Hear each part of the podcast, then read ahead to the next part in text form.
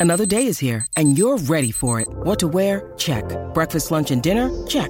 Planning for what's next and how to save for it? That's where Bank of America can help. For your financial to-dos, Bank of America has experts ready to help get you closer to your goals. Get started at one of our local financial centers or 24-7 in our mobile banking app. Find a location near you at bankofamerica.com slash talk to us.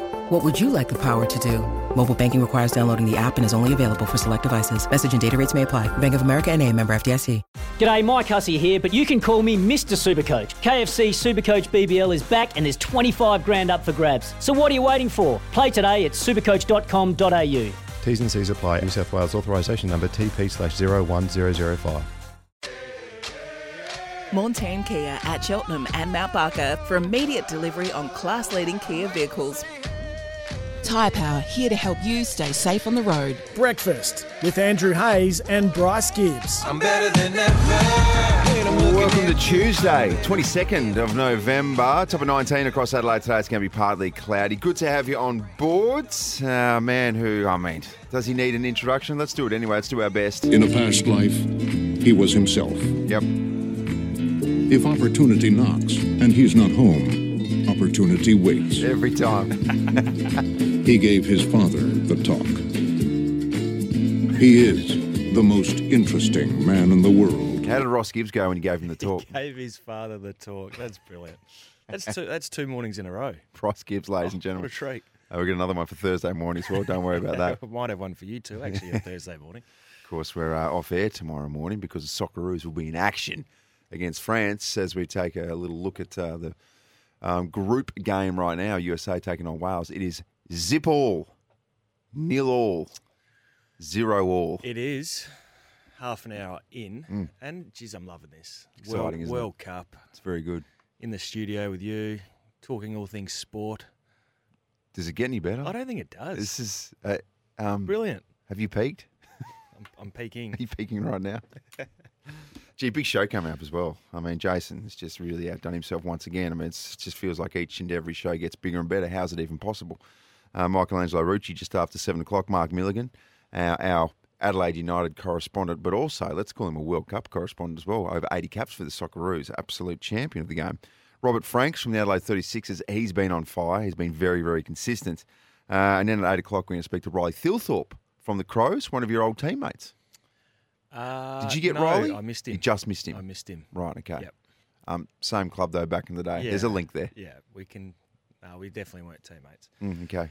But yeah, big show as you said, Hazy. So really looking forward to it, and uh, yeah, be really interested to see uh, Mark Milligan's thoughts on how our Socceroos are going to fare with uh, with their first game coming up against a tough opponent in France, the the reigning World Cup champions, who are a few injury setbacks. So you never know. We uh, we had them up against the ropes four years ago when we played them. So hopefully we can do some things similar. But looking forward to seeing his thoughts on how we're going to fare in this year's World Cup. Mm, I'm always interested in how people dress, etc., in situations where you probably should be dressed quite formally. For example, the USA coach is, and I was just listening to the outstanding SEN commentary team before, described him as looking like he's been dressed by Tony Hawk, which makes a lot of sense. He's wearing like almost cargo pants, a printed T-shirt, as he's on the sideline pretending to be the manager. It's like, come on, mate, just put a suit on. You never ditch the tie. He's not standing on his skateboard, is he? Oh, he, he might be. It's a real American vibe that he's got going on. Res- Uh, respect to him because no doubt he's very comfortable. Absolutely. And you know what? If it's going to help him coach better or manage better, Good on him. go for it. Absolutely go You for it. you. Live your best life. Go USA, as they say, against Wales. USA very much. Mm, I don't know how they go on the men's side of things, but in terms of uh, the girls, absolute powerhouses. Men, not so much. Uh, no, but uh, they've played well in recent years, uh, and even Wales. We're uh, we're seeing them in the World Cup for the first time for a long time. So Gareth Bale uh, leading the charge up front. So uh, this one might be a close one. In terms of uniforms as well, the US always look good. I don't know if because it's just a simple flag, it looks good. If it's the the aura of US as a um, as an identity in world sport, but their uniforms, no matter what it is, they always look good, don't they? They're usually pretty sharp. Usually Just pretty crisp. sharp. Don't go over the top too much, but uh, when they do things, they're usually do them pretty well. Yeah, good on especially on a on a World Cup stage. you don't want to miss those things. No, you don't. You don't want a fashion miss. Now, these are little things that you're not going to hear on the other sports shows. Timmy G, Rowie, they're not going to talk about no, this. they're stuff. not. No, they're not. Absolutely not. The Uh, there, coach just jumped on there before with his t-shirt. He's looking fantastic. Um, I'll tell you what else we're going to talk about this morning. We're going to hear from Connor Rozee as well. We spoke yesterday, our first media conference for the year. So uh, footy is back effectively. Both sides, first to fourth year players turned up. But now, what is the norm is they'll say, righto, the young blokes, they're due back, but pretty much the entire squad comes back, isn't it? and I hated it. So, it, and, and what, is it still up to you though? Yeah, it's And they go, oh, you don't have to come back, but uh, let's see. And then you send a little group text around to all the other senior players, and they're like, yeah, we're here. Uh, as uh, the USA just put one in the back of the net, Hazy, to go 1 0 up against Wales. But I hated it. I hated the, oh, you're, you're in the older bracket now, you can get an extra two weeks, but basically uh, you can come back and it's going to be optional compulsory that you come back on day one with everyone else. Mm.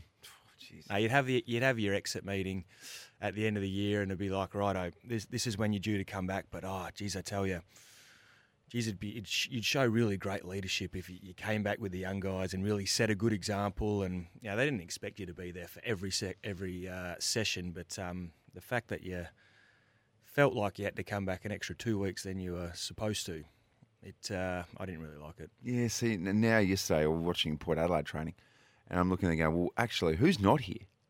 And there was a few senior blokes, but and then some of them as well. I was like, I actually don't want them here. I, I don't want, I don't want Charlie Dixon back three or four weeks Yeah. early because he doesn't need to do that, and I don't want to put too much conditioning into Charlie because um, it feels like with Charlie's body, he needs to be absolutely perfect and almost down to the minute getting him cherry ripe. So you don't want to just put extra training into him for the sake of it. I suppose the only benefit is because the teams that didn't make the finals, they have been done for a, quite a long time now, and the boys obviously would have been training pretty hard by themselves and, and in small groups. So you, you do actually get to a point where you, you are sick of training one out or by yourself uh, in small groups. So to actually just come back and do the the main footy sessions, it, it's probably actually not too bad. But um, yeah, I always felt that little bit of extra pressure to come back early when maybe an extra two weeks off would have uh, would have been handy. Mm, good for you as well because you treat it like a little fitness camp behind the scenes when you no doubt. That's why you come back and finish bottom five every time. just work. Oh, geez, I've actually got two weeks to get fit here. This is not gonna. This is not gonna end well. Oh, I'm just not a cardio guy, you know. just not a cardio guy. Well, why is your guts hanging down around your knee? Okay, that's not a cardio thing. Look, I enjoyed a good time. I enjoy my holidays. yeah. Put it that way. Um, it's good though. Good to get back into it. Felt like a, a little bit of normality going back to training yesterday and just uh, watching the boys go at it. Uh, your breakout players for 2023. Give us a nomination, both clubs, Port Adelaide and the Crows, 0427 154 166. Of course, can give us a call throughout the morning, 1300 736 736. Up for grabs. Jace, we've got another little Cygnett Boost Power Bank up for grabs. You betcha. You betcha, baby. One more to give away uh, today and another one on Thursday. No doubt. Best caller or the best text. My parents are in town as well. They're from Wagga Wagga, New South Wales. I'm originally from New South Wales. They're staying over for a couple of days and got in yesterday at about 3.30. I was still at work. I wasn't getting home till about 7 o'clock. And then I get the text at around about 6 o'clock from uh, the Dale saying, can you uh, hurry up home because Henry is showing off. And by showing off, he's running around um, dropping F-bombs. Dropping the f bomb. Yeah. How old is he? He's four. So unfortunately, I reckon he's heard Dad say it a couple of times, and I'll just say it under my breath or whatever, and he'll pick up that it's a bad thing. He picks up purely from your reaction. So if you do something and you go, oh, oh, or oh, just ignore that, then that's when he goes, uh, what am I ignoring here? So if you Yeah. just sort of treated it like it was a normal word, he wouldn't even it wouldn't even be absorbed. But unfortunately, it's in there right now, and the mind of a four-year-old, where you're like, well, grandma and grandma here, you know, it's going to really knock their socks off. I'm going to run around the house screaming out the f bomb. And no doubt the reaction. Mm. Again, he feeds off that. Yep. From everyone. And mum Listening. and grandma and granddad aren't. I mean, they visit maybe once or twice a year. Yep. So it's not like, and they're much closer in terms of location to my sister and her kids. So if my sister's kids are doing that, then they could be like, "Hey, stop doing that." But Pull him because up a they bit. because they probably feel like visitors, they're sort of sitting back and going, "Oh, Just letting him go. okay, just letting him go." And he's running around going, "I am the king." F this, F that. What sort of parents are we? Yeah. So it's all happening in our household. Any parenting tips, Gibbsy? Uh, no, I actually fall into the trap a little bit as well. Do you know what gets me? As Uh, running around the house trying to impress people, yelling F word. yeah, that's where Charlie gets it from. uh, he's in the car listening to music, Yep. and expletives come on in songs that I like to listen to. Yep. Not thinking that the kids are just sitting right by me listening to it as well.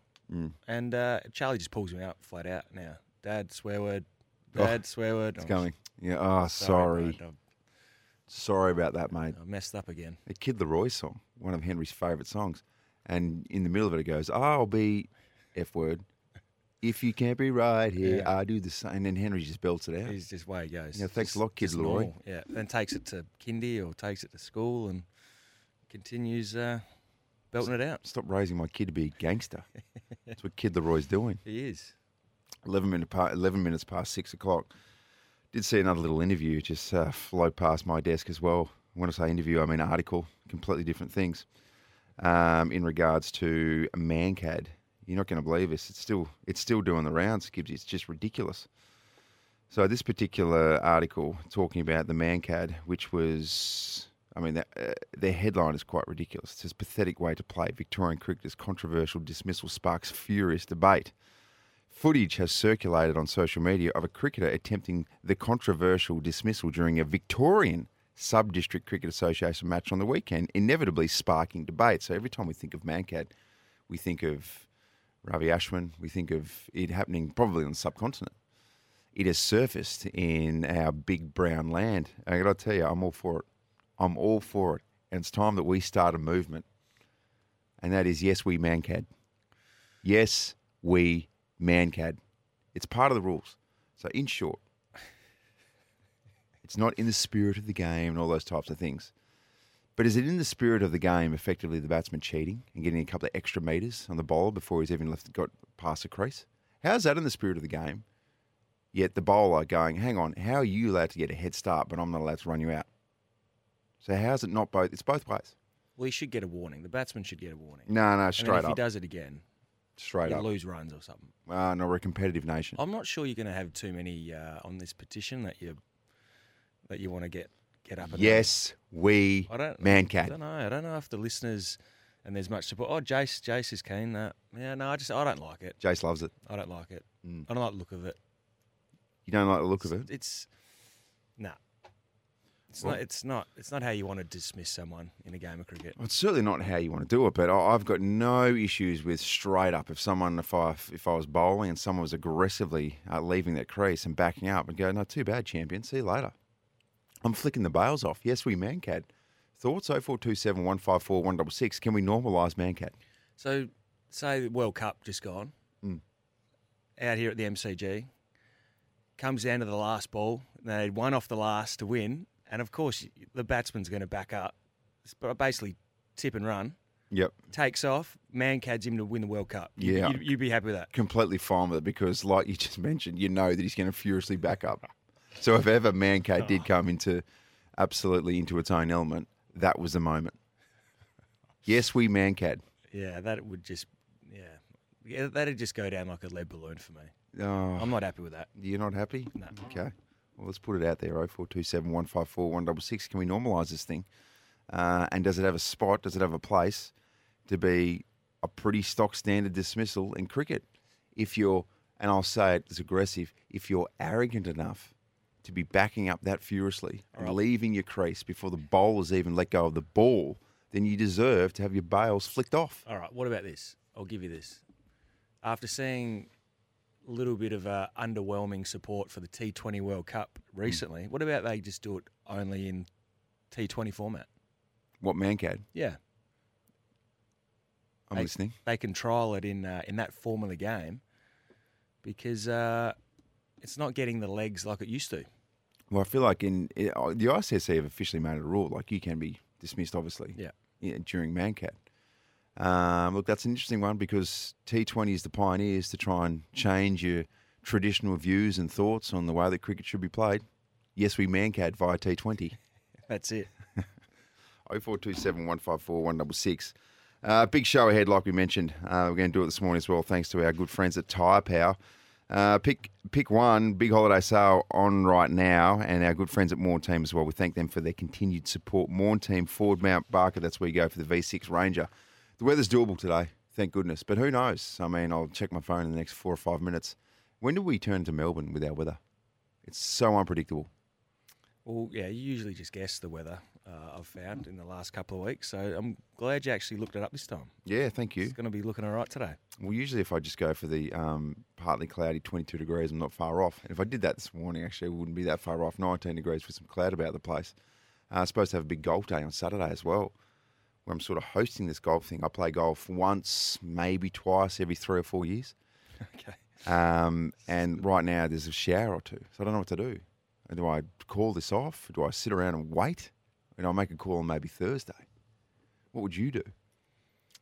No, Apart you- from probably go get a new sharp haircut.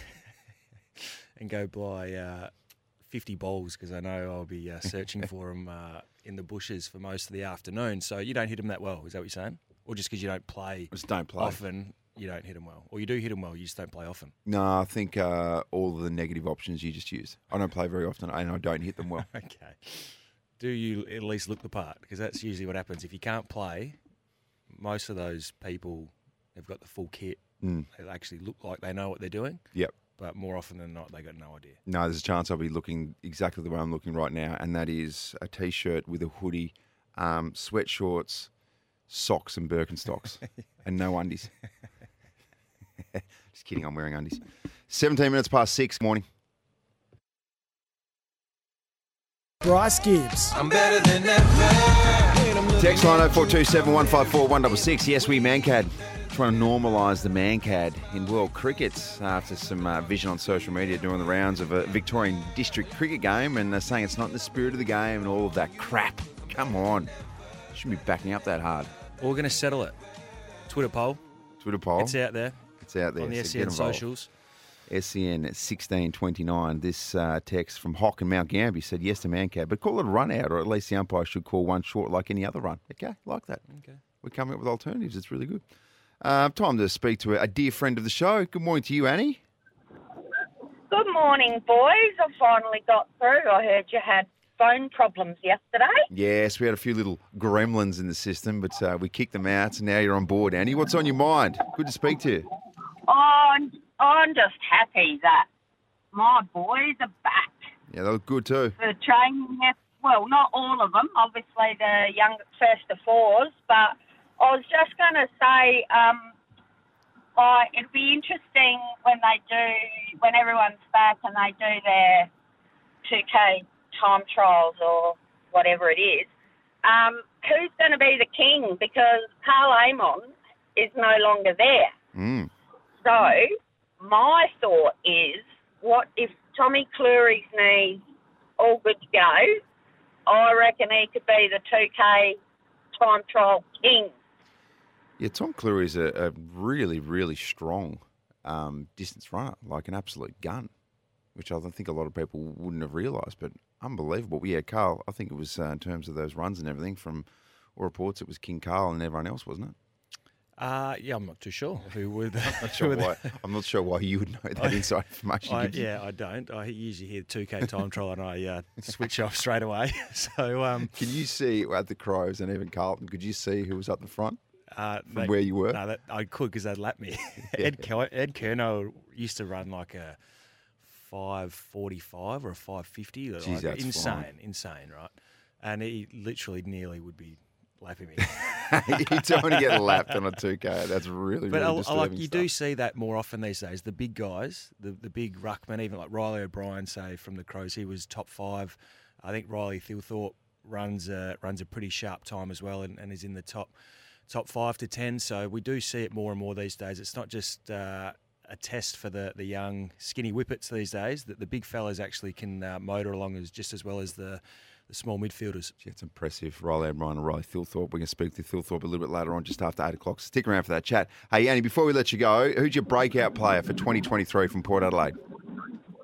Oh, I'm going to have to say Connor because I think he's going to go um, to the next level, and I also think that he'll win the best and fairest, uh, very closely followed by my boy Peps, I think. So we've got my tickets for that last night, so I'm looking forward to that on the 5th of December. Very nice. Yes, he would absolutely be paying about a dollar oh two, I reckon. Connor Rozee to pick up his first best and fairest award. And um, look, if Connor Rozee's going to take another step forward, then I suppose from here the next step is for him to win a Brownlow. I think that's the sort of areas we're talking about if he's going uh, to another level in his game. So uh, for Port Adelaide fans, that uh, they'd be pretty pleased if that was to happen. Absolutely. We're going to hear from Connor Rozee just after seven o'clock. Uh, his goals, so what is the next step, etc. Um, but look, he's an absolute star, and uh, as long as he stays fit, stays healthy, Port Adelaide supporters, footy supporters are going to have fun watching him because he just moves a little bit smoother than most. Some of those blokes who it looks effortless and it's very, very natural to him. Yeah, he certainly does. And uh, that that move into the midfield, which we were all waiting for, uh, it, it, happened this year, and he did not let us down, Hazy. No, he didn't. What about this? While we are talking about Port Adelaide as well, just a little uh, um, little social media update from the Doncaster Football Club over in Victoria. They said uh, the, the Doncaster Football Club, they are the Sharks, is thrilled, or are they Sharks? Yes, they are. Is thrilled to announce the signing of Port Adelaide AFL great Robbie Gray. Wow. So Robbie Gray is playing for Doncaster. Um, in the write up, Robbie managed an impressive, yes, it is pretty impressive, 271 games, 367 goals at Port Adelaide to go with four All Australians, AFLCA Champion Player of the Year, and five showdown medals. We're excited to have Robbie involved and on board at the Sharks. He and senior coach Chris Anakis, I think it's pronounced, have been lifelong friends and have always wanted to play footy together one day. They're very much looking forward to taking the field together in 2023. I feel like there'd be nothing worse than playing amateur footy and then you line up next to Robbie Gray. You're a, you're a defender and you're playing on Robbie Gray. And you're sitting there going, "What the hell am I doing yeah, here? Good, good I, this this is not why I signed up to play football. So the, this uh, isn't fun for me no. anymore. I shouldn't have to play against Robbie Gray." and so the Grays have moved back to Victoria. Is that? Uh, I'm not sure exactly. I'm. I'm not or sure exactly fly where. Fly in, fly out sort of setup. Yeah, I don't know exactly where Robbie will be situated. Um, so at the end of the statement says Rob has recently taken up a position in Port Adelaide's list management recruiting team, and when the time permits between work commitments, he's excited to represent the Sharks. Okay, so he might not be playing each and every week, but yes, uh, yeah, I mean that's what you can do now that you're retired. You can uh, hook up with some some old friends and old teammates and run around and not take uh, not take a game of football so seriously, but no doubt, uh, yeah, as you said, whoever, whoever, has to get the job on uh, on one of the, the greatest small forward slash midfielder operators that we've seen in the last decade or two in Robbie Gray, um, you're going to be in for a long day. Yeah, you don't want to do that. I remember, so obviously back in the day when AFL players were assigned to different sample clubs, there wasn't the reserves, and every Thursday night you'd be looking at teams going, oh, "Is there anyone that's been drafted? Is there anyone that's coming back from injury that's got to have a stint in the sample?" and you just wonder whether you were going to time it. And you'd know who everyone was aligned to.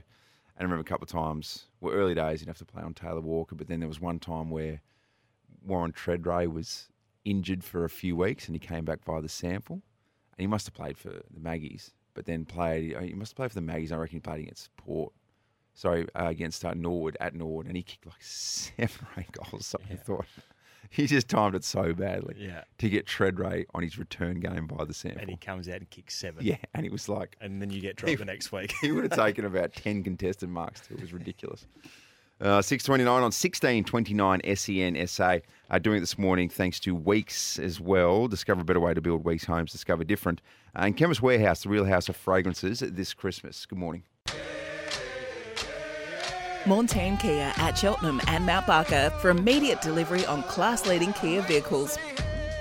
Tyre Power here to help you stay safe on the road. Breakfast with Andrew Hayes and Bryce Gibbs. I'm better than ever. 0427 154 166. Yes, we mankad on this mission to normalise mankading in our game because, you know, if the batsman is cheeky enough to back up before the balls even leave the hand, then he deserves to get his balls flicked off. Uh, this text from uh, Brett. Good morning to you, mate. He said, "Here's an angle. Here's an angle you haven't looked at. I'm a former club bowler. and I don't like the stupid man mankad dismissal because it would rob me as a bowler of the chance of a wicket. That's good. That's what cricket's all about. It's about individual glory inside a team sport." Okay, so it gets classified as a run out, so you actually don't get the the wicket on your figures. Yeah, what if you change it, in Brett, the paper to be a, a wicket? Geez, a bowler would be all for it then, wouldn't it? then we'd only ever it would see it four times, four times in and over. Yeah. Attempted mad cats. Attempted man cats. So, too many delays in the game for bowlers trying to man cat. See, this is what you're bringing to the game of cricket, It's good, isn't it? Just trying to think outside the box here, Bryce. rubbish. Oh, come on, mate. Stop being such a traditionalist. Look outside. I mean, let's make this thing flow, if you know what I mean. 6.35 on 1629 SEN SA. Time to get stuck into the news. Coming up after that, we'll go through a little sports update and we'll get into our footy shorts.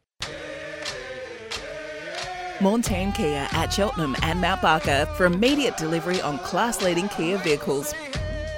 Tyre Power here to help you stay safe on the road. Breakfast with Andrew Hayes and Bryce Gibbs. I'm better than ever. When I'm looking at you, I'm better. Poll's going very well on Twitter at 1629 SEN SA. Just uh, throwing the question out there: Could we normalise mankading? Yes, we yes we man cad is the slogan. Um, let's go going? through results. How is the results going, mate? I think it's very much in favour of people just normalising this thing. Completely all for it, and why not? It's a part of cricket now, and if you're cheeky enough to try and back up and give yourself an advantage, then expect to be um, found undone. Seventy-five percent said yes, man cutting is completely fine. And good luck to you if you want to back up out of your crease. But no, there could be some dire consequences. Okay? Yeah, you'll be out. You'll be out. Tell your story, walking champion. Uh, time to get it stuck into our sports update. Speaking of cricket, the Redbacks fall back on day two of the Shield clash with Queensland. That's happening at Adelaide Oval. Resuming on day two in serious trouble at six for 107. One stage off five for 25. Redbacks lost Ben Manenti with no addition to the overnight score. Nathan McAndrew joined keeper Harry Nielsen with the pair putting on 97 before Nielsen was dismissed for 90. It was an outstanding innings by the young man. Wes Agar continued the tail wag for SA with a quick fire 21, and the Redbacks reached a respectable total of 240 before being bowled out. Queensland finished day two, two for 88 with opener Joe Burns 49 not out, and eyeing a landmark score to celebrate his 100th Shield appearance for the Blues. Manenti and McAndrew were the wicket takers for the Redbacks. So, disastrous start to day one, fighting back on day two. That's all we'll say. Well, that's something. That's something. At least there is a bit of fight There's some fight in the there. Redbacks there because it was looking Dire. very horrible at one Yes. stage there. Indeed. So, see how they go. More cricket here with Mitchell Stark. Uh, he's going to be rested for Australia's third Dettol ODI against England on Tuesday, with Tas- the Tasmanian paceman Riley Meredith called up to the squad. The star left armour, who claimed four wickets in a player of the match performance during Saturday's 72 run victory in Sydney, will miss the clash as he looks to pre- prepare himself for the upcoming NRMA Insurance Test Series against the West Indies starting next week. What? Just this is the formality. It's good.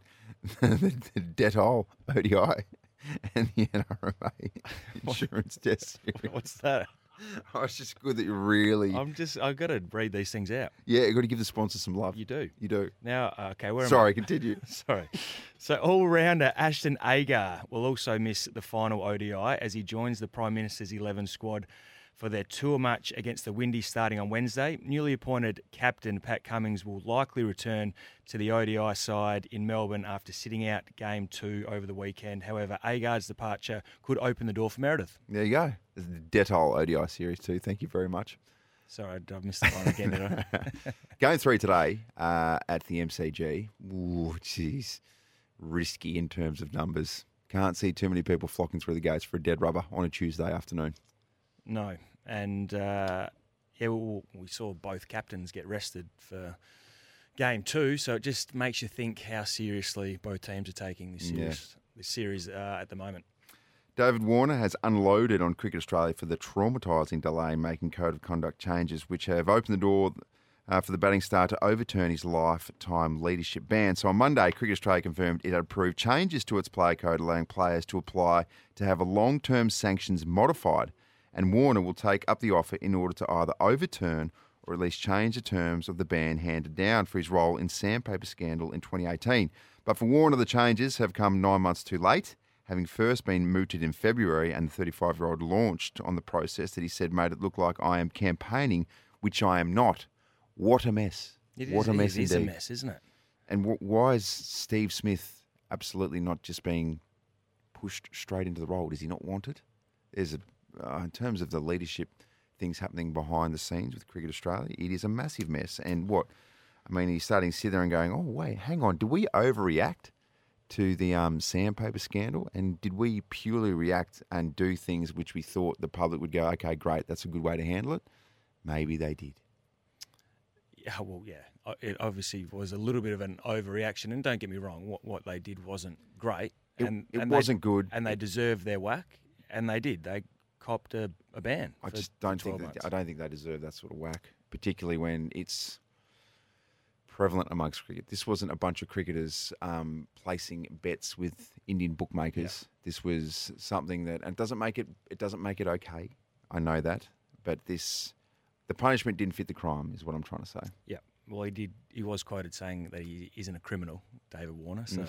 he makes uh, makes a lot of sense there. Bit of NBA now. Australia's NBA star Ben Simmons has recaptured his confidence, which is perfect timing ahead of a a return to his former franchise, Philadelphia, to face a hostile reception from the disgruntled 76ers fans. Simmons produced his finest performance for the Brooklyn Nets on Monday, dropping 22 points and shooting 11 from 13 from the field. He also added eight rebounds, five assists, and one steal in, in an impressive 34 minute stint that helped the Nets claim a 127 to 115 win over Memphis. Simmons will now prepare for the clash against his ex team in Philadelphia on Wednesday at 11:30. So there you go. Ben Simmons is really starting to find some form. It's good to see because if we're open to a comeback, and we love a comeback, don't worry about that. Ben Simmons, if he starts playing very good basketball and gets himself back into that all star type of status, I'm on board. I mean, I felt like I was just bagging him a couple of days ago, saying, why is this taking so long to find some form? He's had a good couple of days. Um, his teammates back as well, Kyrie Irving, he has apologised. I offer my uh, deep apologies to all those who are impacted uh, over these last few weeks, specifically my uh, Jewish relatives, my black relatives, you know, all races and cultures. I feel like we all felt the impact, and I don't stand for anything uh, close to hate speech or anti Semitism or anything that is anti going against the human race. And uh, I feel it was, it was necessary for me to stand in this place and take accountability for my actions. There you go. That is a massive backflip as towards the attitude over the last sort of few weeks. But um, just a phenomenal basketball is Kyrie, and for the Nets and probably everyone else, they would hope that he would just for the next couple of months purely concentrate on basketball. Yeah, just uh, shut your mouth, I think, and uh, just get on and playing. But uh, for Ben Simmons, obviously playing against Philly, once the, the draw came out, this one was circled. Everyone wanted to see how he would go back in Philly playing. He's going to cop it. Oh, big time. There's no doubt about that. Philly fans are built a little bit different. So if he if he was going to get off to a slow start but hit some form at the right time, this is the right time when he would want to be personally hitting some good form. Jeez, I'd like to see him dominate as well, because that's uh, a big, solid test of character. Uh, Novak Djokovic said winning a record equaling sixth ATP Tour's final title on Sunday was a deeply satisfying ending to his troubled and truncated year. What the hell does truncated mean? I'll look that one up in the break. Please, uh, shortened. Uh, Jace just whispered in the ear, truncated, eh? There you go. That's reading on the run. Serb beat Norwegian Casper Ruud 7 5 6 3 in Turin to match Roger Federer's record of six titles in the year ending tournament for the top ranked players. The 35 year old Serb, the oldest player to ever win the final, said lifting the trophy after a gap of seven years was definitely a thrill. Yeah, yeah, as you said, seven years. It's been a, it's been a long time. You know, uh, at the same time, I'm you know this. The, the fact that I waited seven years makes this this victory even sweeter and even even bigger. I probably talked about this season and uh, how unusual it is for 1,000 times prior to this interview, so I'm not gonna repeat what most of the people who follow tennis know. Um, yeah, just a big relief and, and satisfaction and also um, I look forward to, to have a couple of weeks off because you know I was really kind of uh, on the needles in the entire year, whether it was for tournaments or waiting for permissions to go somewhere. So I'm really glad that I, I managed to, to end it uh, in a positive way. Waiting for permissions to go somewhere. Hopefully, let's um, make an exception. Just let him in to play the Australian Open. Come on, you're the best players in the world there, and he is the best player on the planet. And I think we've changed our tune just a little bit in terms of the aggressiveness of letting people in to play professional sport. And don't sit there and say, well, you know, he's why does he get um, exceptions and different rules to us? Because he is very, very different to us. Well, he's not your stock standard human. Well, it looks like it'll happen. They've uplifted his what, three or four year ban from Yep.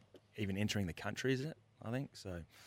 Uh, I dare say Novak will be playing in the Australian Open in 2023. There you go. Looking forward to that. Uh, time now for a World Cup update. The FIFA World Cup update brought to you by Kraken, trusted by 9 million crypto customers worldwide. Kraken.com, broadcast sponsor of SEN's coverage of the FIFA World Cup Qatar 2022. Seven World Cup nations have been forced to abandon plans to wear the inclusive One Love armband after an unprecedented FIFA uh, edict, which could have resulted in the suspension of each nation's captain during the group stage. England coach Gareth Southgate said his team will take the knee before the World Cup matches in Qatar to send a strong message of inclusivity. Um, look, just another little controversial moment inside this World Cup. They're going to be coming in thick and fast, but add that one to the list. Just an, another one. Mm. Uh, but Captain Harry Kane will not wear the Rainbow One Love armband following the shock decision by FIFA on Sunday to threaten captains who did so with yellow and red cards. And nor will the captains of Wales, Belgium, Denmark, Germany, the Netherlands, and Switzerland following a tough FIFA call this week. But the threat of losing their captain to a ban in the group stage prompted a stunning backtrack from seven federations who revealed the news in a joint statement just three hours before England's World Cup opening match against Iran. It is all happening. In terms of results, England smashed Iran 6 2. Netherlands 2 defeated Senegal 0. And right now, USA are taking on Wales. Uh, and they are leading 1 zip in the 60th minute. Yes, and probably the results have gone the way that we thought they would. Uh, England uh, obviously have uh, stamped their authority. They, I mean, they were in pretty good form leading into this World Cup anyway. But um, Saka with a brace, uh, Rashford uh, and Bellingham actually kicked the first goal. The the wonder kid. He's only 19 from Borussia Dortmund, so he started England's World Cup campaign off with a bang in the 35 minute. Uh, mark. Uh, the Netherlands uh, as strong as ever. It took them a while though to, to get over Senegal. They didn't score until the 84th minute, um, but they won 2 0 as you said. And the USA are currently 1 0 up over Wales. Uh, and Timothy Weah was the scorer for the USA side. And his old man, George, is the only African American to ever win the Ballon d'Or award. Sorry, African, yeah. There so go. there's a little bit of uh, trivia for you. But he uh, he never got the chance to play at the World Cup. There so go. his son has uh, is representing the family at the World Cup, and he scored the first uh, goal for Team USA. There you go. Huge moment for the family. Uh, nice little facts and stats there, Bryce. No worries, I'm from, all over it. From the World Cup expert himself, Bryce Gibbs. Uh, text line busy as well. I like this one from Louis. He said, really enjoying the show this morning, brought to me by Lumo Energy. Good to see that Louis is uh, powered by Lumo Energy SA. Good Maybe he wants stuff. the Cygnett Power Boost as well. He's certainly in the mix. 6.52, we'll go through our footy shorts next. Montane Kia at Cheltenham and Mount Barker for immediate delivery on class leading Kia vehicles. Tyre Power here to help you stay safe on the road. Breakfast with Andrew Hayes and Bryce Gibbs. There is a pig at full forward. Stevie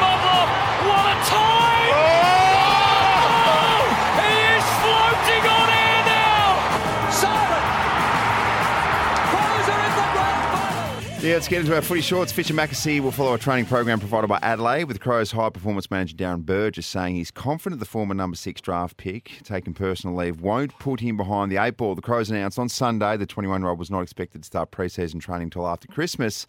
With McAsey granted leave from the club, a full pre season has been set as key for McAsey in 2023, the final year of his contract. And Burgess said he was confident the Crows had the program and support in place to limit any impact. So it's a watch this space. Um, we'll see what happens after Christmas. But um, from what we know, he's training behind the scenes and hopefully he gets himself back into a, um, a state where he's ready to come back and, and be part of the Crows. Yeah, absolutely. He's obviously health and well-being is, is first and foremost, and hopefully uh, over this time up until Christmas he can uh, get himself in a, in a good headspace. Mm. Uh, still on the Crows, Adelaide High Performance Manager Darren Burgess. Uh, he said players brought plenty of intensity in the first pre-season session. That happened yesterday morning. Uh, although the Crows' one to four year players off season break has now ended, many senior players, including Taylor Walker, Brodie Smith, Captain Rory Sloane, also returned on Monday. Uh, he said coaches and staff were pleased with the shape players returned, and, and there were three who stood out to him when it came to off season work that they had put on. So let's hear from him. But in terms of the guys that have put on size, Lachie Sholl, Ned McHenry, um, they, they look noticeably bigger. Cookie wasn't there today because of his sinus, but he's he's in really good shape. So some of those guys were the younger guys who are a bit leaner have, have put on some really good size. I love this time of year. New hope, new optimism. Everyone's on fire. Everyone's starting to get nice and fit. Different stories. Who's going to be good? Who's behind the eight ball? It's good fun. Darren, come on, give us someone, give us give us some bit more information. Lachie Sholl and and Ned McHenry are the two of the skinniest blokes running around in the AFL. no wonder. How is that a surprise that they've put on an extra couple of kilos this summer? That's what you want, isn't it? Of course. Boys just developing. Need to put on some weight, and here they are, just delivering. Lachie Sholl, he weighs 50 kilos ringing wet. Oh, That's good. He's put on four kilos in the off season, so he should. He's a whippet. Uh, Chelsea Randall's one of a group of Adelaide Crows AFLW players travelling to Melbourne for tonight's W Awards. However, yesterday Randall faced the cameras at Westlakes to wrap up the team's season after their prelim loss to Brisbane. Uh, she said despite the loss, she was proud of the group's efforts and what have been a long year for the team. you know the group and the girls are, uh, I guess, really disappointed. Uh, we had an opportunity to try and get ourselves into another grand final, but um, you know, Brisbane have been you know a great side all season and. Um, yeah, and won that game and have deserved the right to play in a grand final. And yeah, I guess for us, uh, you know, we just reflect on our season tonight. We'll get the group together and um, have a look at some of the things. But I'm immensely proud of our girls uh, this season, um, having two seasons in one year. Really proud of their efforts in being able to get into the a preliminary final and give ourselves that opportunity. Solid stuff. Of course, this weekend, the AFLW Grand Final is happening. Sold out. Sold out, Bryce. The grand final. The all of the uh, 8,000 tickets were snapped up pretty quick, were they? The headline is sold out. The fine print is there's only 8,000 tickets available. But still, that's all we can do. Nice little solid home ground advantage for the Brisbane Lions. They deserve that on the new training facility. But um, there you go. The AFLW season will wrap up this weekend, and it's been fun to watch. Yeah, it certainly has, and been a big year for the girls, fitting two seasons essentially into one, haven't they? Mm. So it's been a busy schedule for them, and uh, obviously grand final this week. It'll be done and dusted, and they can all go on a, a much needed and well deserved break. Uh, we're going to hear from Con Rozee next, and we are going to do it thanks to Weeks. Discover a better way to build Weeks homes. Discover difference. And Chemist Warehouse, the real house of fragrances this Christmas.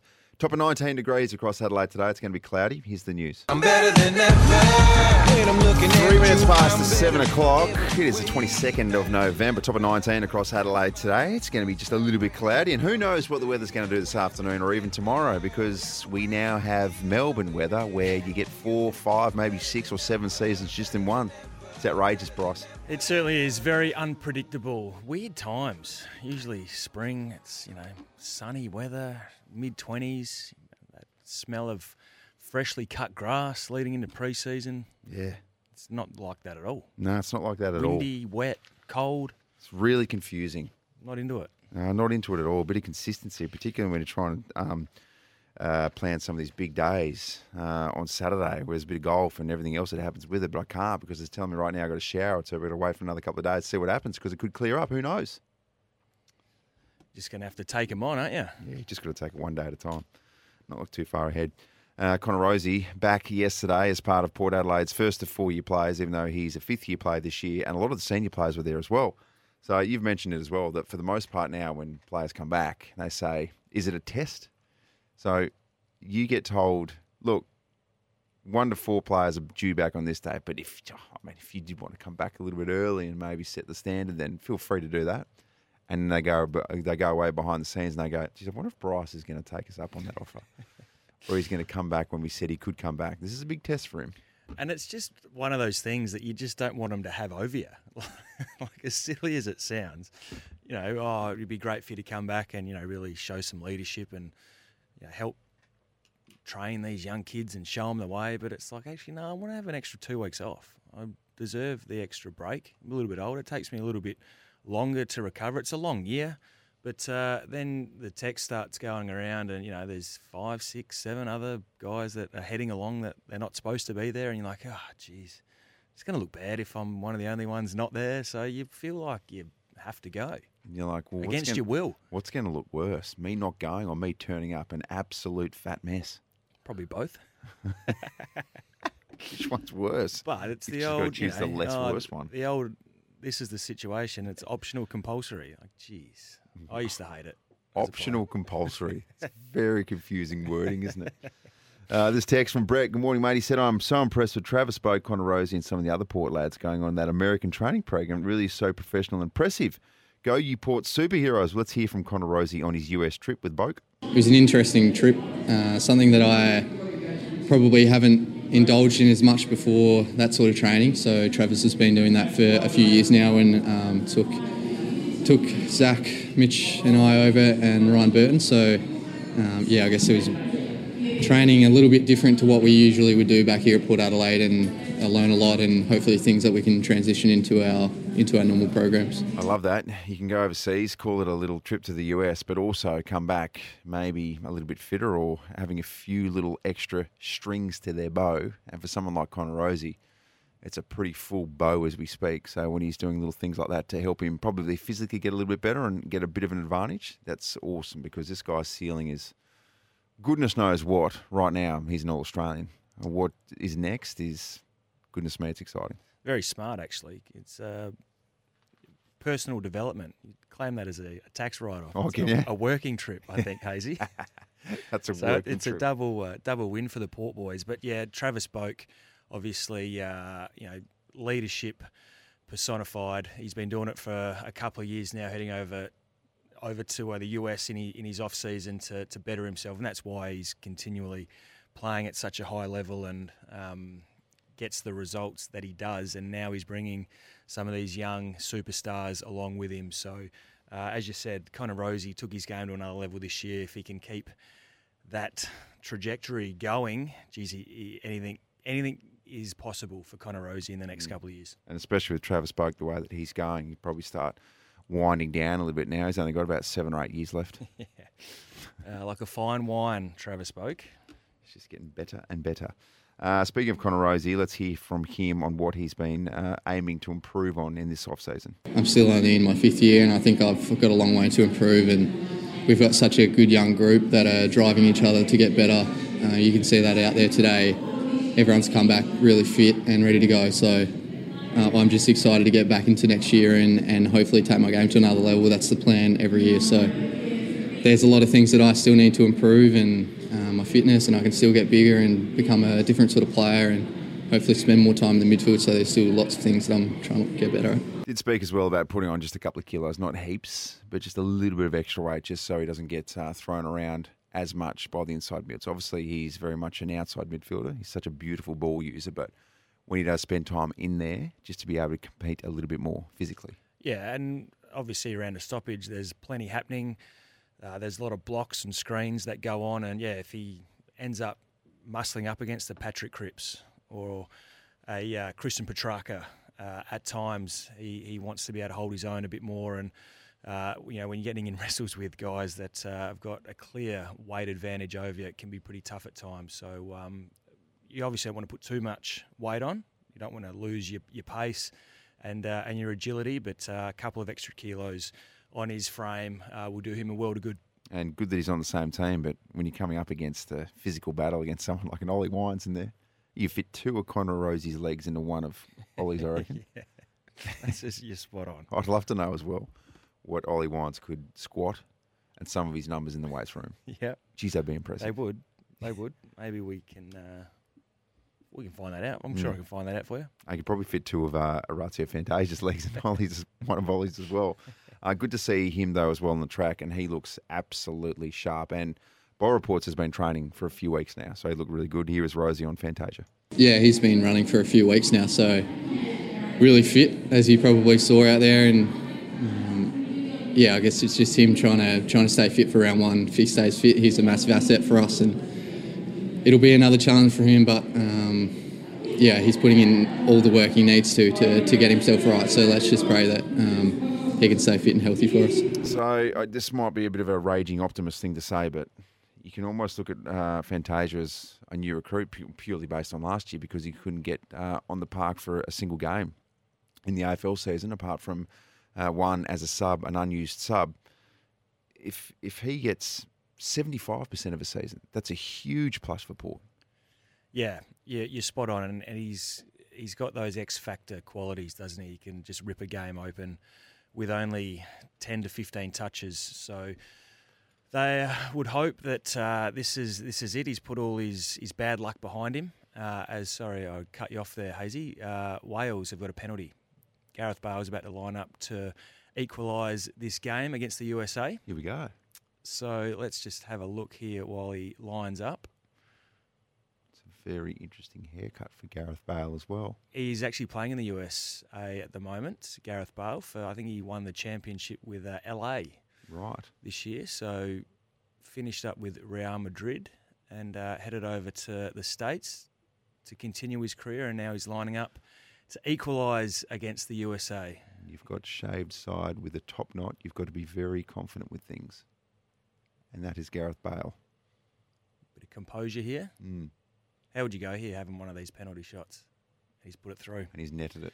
Wales like. equalise against the USA. How good. Very good. This one's going to be very an interesting finish. Wales taking on USA. So Look there at him you go. going nuts in the crowd. That's fantastic. Yes. Uh, so getting back to Fantasia, yes, he just needs a bit of good luck, which sometimes uh, you need because he's had a, a wretched run over the last year or two with injury. And if he can get back on the park and, and playing good footy, uh, geez, Port, that Port forward line are going to be very, very dangerous. My God, it'll be frustrating for Fantasia because we know what he can do. He would know what he can do, and his body has been letting him down. There would be nothing more frustrating for a professional footballer uh, than doing absolutely everything right when you've got so much talent, but small soft tissue injuries are holding you back. Yeah. I, I couldn't. That is the definition of torture for And me. it's so unfortunate because some guys just cop it more than others, unfortunately, whether that's just their makeup or they're not quite doing something right, but no doubt he is, and he's giving himself every opportunity to stay as fit and healthy as he can, but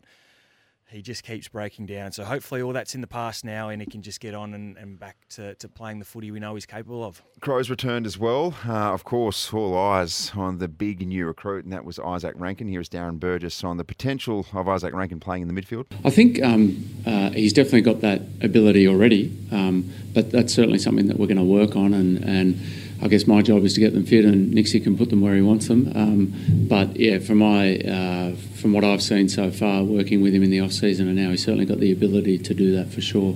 Um, you you might have seen he's running today. He was up with the with all of our midfielders, so yeah, it's exciting. Well, what was exciting was watching him yesterday. He's coming off an interrupted pre-season already, where he had shoulder surgery. He looks good. He just he is such a smooth mover, and the way that he was handling the ball yesterday, and just it's the first few steps as well.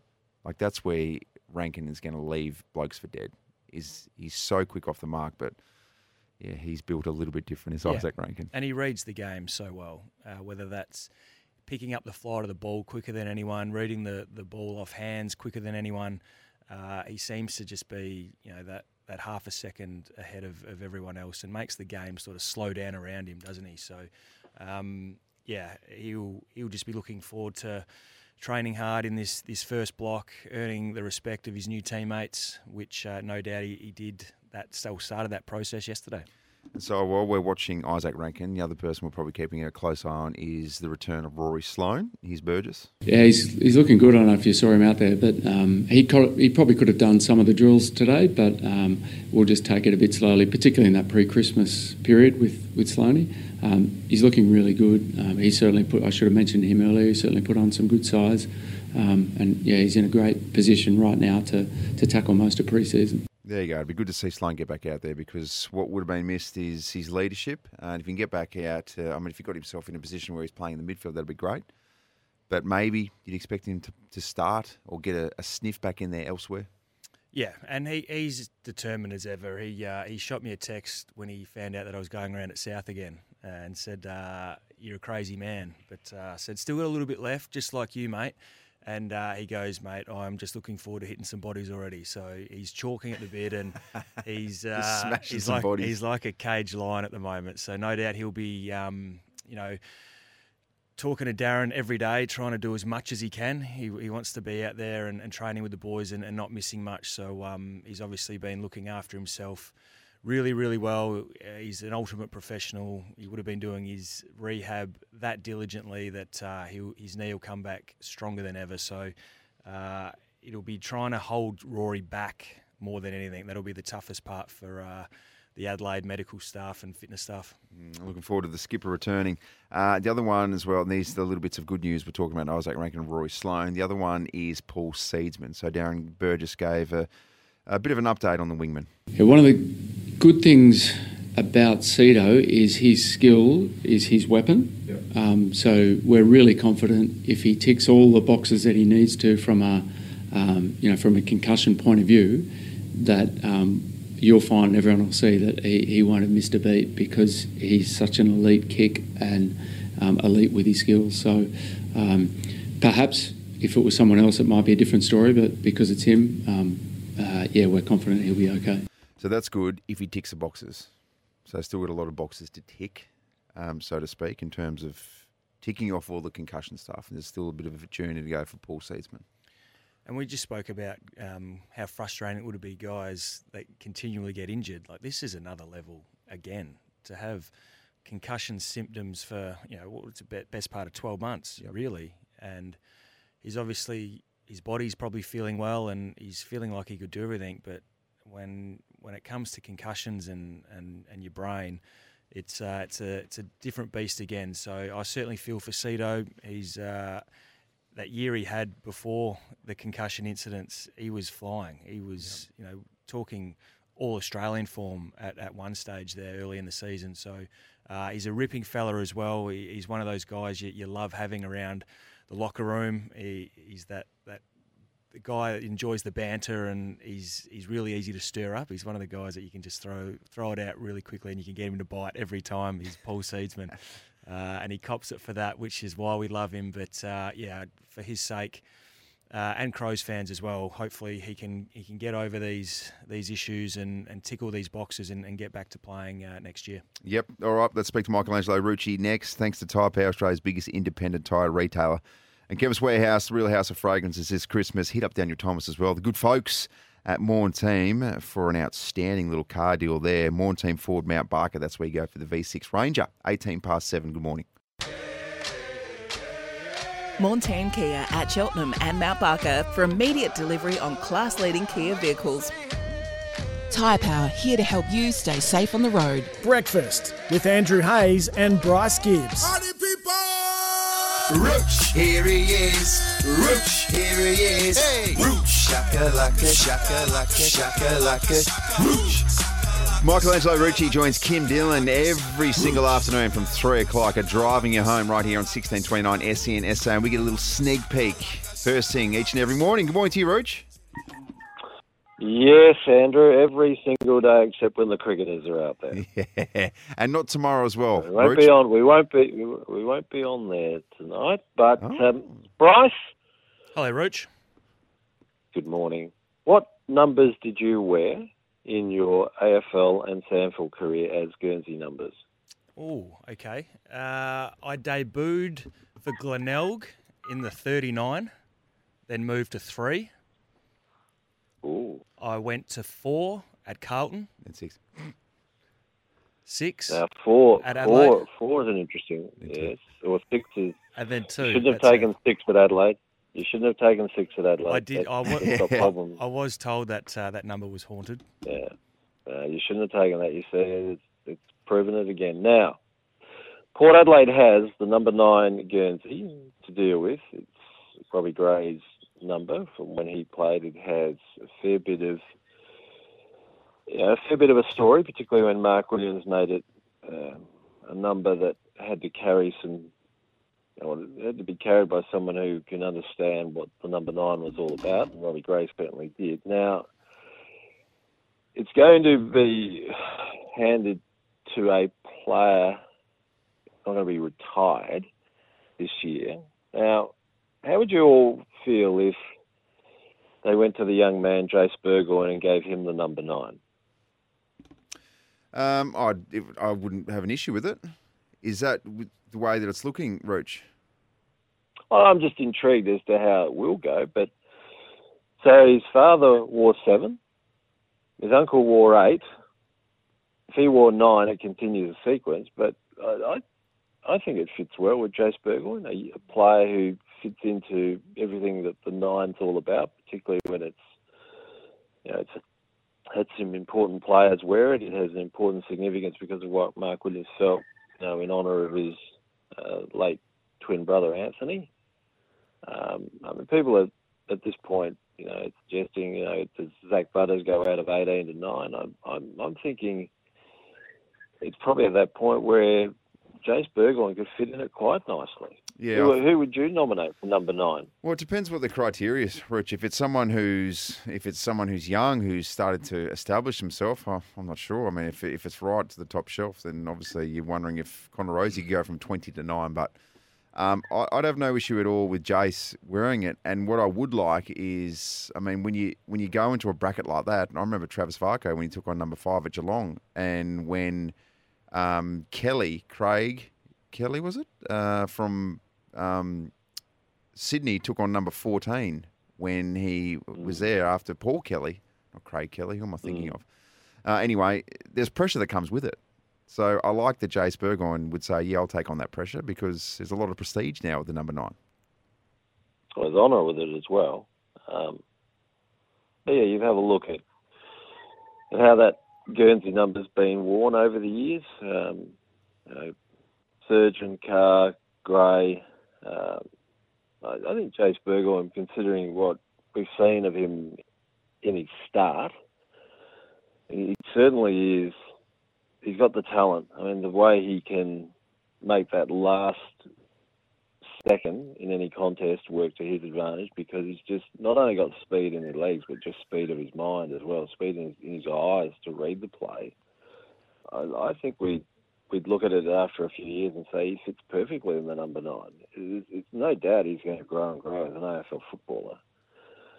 And meanwhile, you know, Connor Rozee's established himself, I think, with that 20. Zak Butters in the 18. Um, I think it is just like it was for Robbie Gray. It was a young player who changed his number. Surgeon, young player changed his number. I I think it fits well with Jase Burgoyne. Uh, it'd be interesting what you, what the listeners think as to who deserves the number nine at Port Adelaide. I think you make a good and point, Rich. considering the way, considering the way it's been assigned over the years, I, think, I was thinking about it all yesterday. Who'd actually fit well in it? I, I like Jase Burgoyne at number nine. I think you make a good point, but I think uh, there is one of the young stars eyeing it off pretty heavily, Rooch. So I don't think it was Jase Burgoyne either. Oh, is it a new recruit? Might be. Oh, is it a former number one pick? No, it's not. Uh, it's not Jason. It's not- certainly not Jason. You got an inside word there, Bros. Oh, maybe. Oh, Maybe. okay. Scuba Oh, it'll sauce. be interesting. It'll be interesting how they assign it. Yeah, but you shouldn't have taken six, Bryce. Yes, I know. I uh, I do might I do regret that decision. Rooch. It was it after haunted. Modra. It was haunted. It's still it, it yeah. It's since Modra. there's- Yeah. Everyone's just failed They in the six. they He's, he's absolutely still the only one on the locker. Mm, that's amazing. It's amazing. I'll Um, give you. I'll give you another stat. They haven't won a. They haven't won a premiership since they handed him off to Fremantle either. Yeah, very, very interesting. Um, Roach, obviously you're keeping a keen eye on the World Cup. What are you taking so far? Uh, the, yeah, well, after just seeing that USA and Wales go 1 1, um, England, the way they smashed Iran, and I think it's a bit early. I, I, we still want to see what Argentina's like, what France is like, what Brazil's like. The interesting ones to watch, and they're still to come, is what Portugal can do and what Serbia can do. Um, everyone's got this belief that Argentina and Brazil will go to a semi final, and the winner will come out of that semi final, and who comes out of the other bracket, whether it's France's, you know, makes their way through and then becomes the losing final. There's, there's still a lot to unfold. We've only had, you know, what have we had?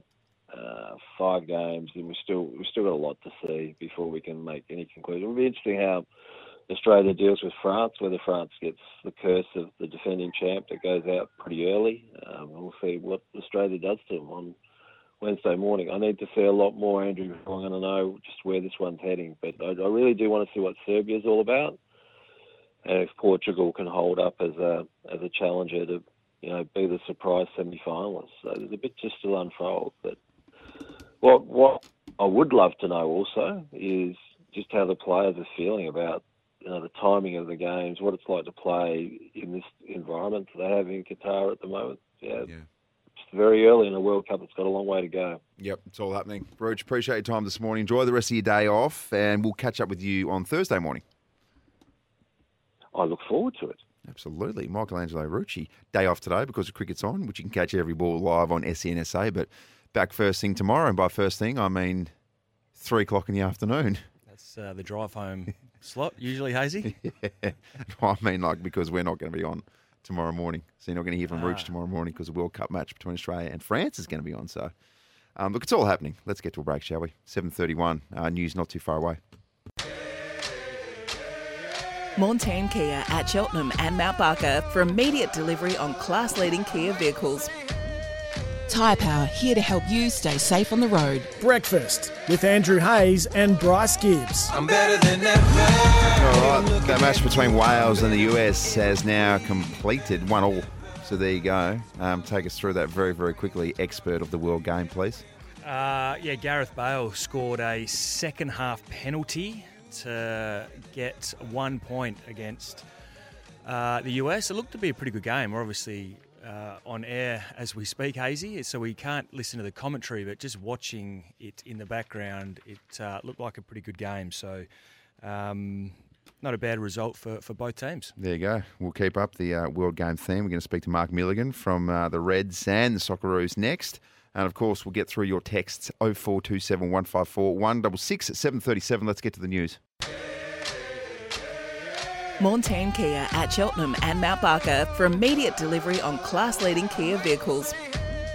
Tyre Power here to help you stay safe on the road. Breakfast with Andrew Hayes and Bryce Gibbs. I'm better than ever. Text line busy this morning 0427 154 166. A lot of text to get through before 8.30, but I'll take a call from you as well. Of course, 1300 736 736. Uh, time now to catch up with a very good friend of the show, uh, Mark Milligan, of course, assistant coach at Adelaide United as the boys were on a bit of a World Cup break. Uh, but of course, we'll call him a Socceroos champion as well. Mark, good morning to you, mate. Morning, gentlemen. How are we? Going very well, thanks, mates. Uh, firstly, let's cover it locally. Adelaide United, what is the plan? What have the boys been up to the last sort of few days? Yeah, well, they got a they got a few days off at the end of last week, which was probably nice for them. Not not so much for me. Once we get time off, I'm doing jobs around the house. So, but they've they've had a um, they've had a good rest. Look, we're we're definitely uh, back in and hard at work this week, uh, getting ready for Brisbane in a couple of weeks. So how do you how do you prepare them for that? Do you have to keep running a bit of match simulation to, to keep that match fitness up? Obviously, having a couple of weekends off playing uh, competitive games. Yeah, and and look, this, these sort of scenarios, especially in Australia, uh, you know, are never easy. Um, being the only team in Adelaide as well, for us to get any sort of games, we're going to have to travel, which which I think we will do. But uh, you know, for the moment, it, it's more about their their routine. Um, you know, we've we tested them last week before they had their few days off, and you know, make sure that they're they're coming back the way that they left. So, uh, but look, the group is is excellent. I think the last, especially the last few results before this break, has um, you know really given you know a lot of belief and a lot of life to this squad. So, look, they'll be working hard over the next few weeks. But um, as I said, the last few results, I think uh, you know the boys are very much looking forward to this break finishing and getting back into it. Oh, mate, it's been fun to watch, um, but no doubt as well there are areas to improve. What are the sort of focus points to take you um, to an even greater level, I suppose? Yeah, look, I think the main things for us are, are sort of building on what we did in pre-season. Uh, you know, as I said, I think the boys are starting to really understand what the boss wants in terms of the way that we want to get to goal and the way that we want to score goals.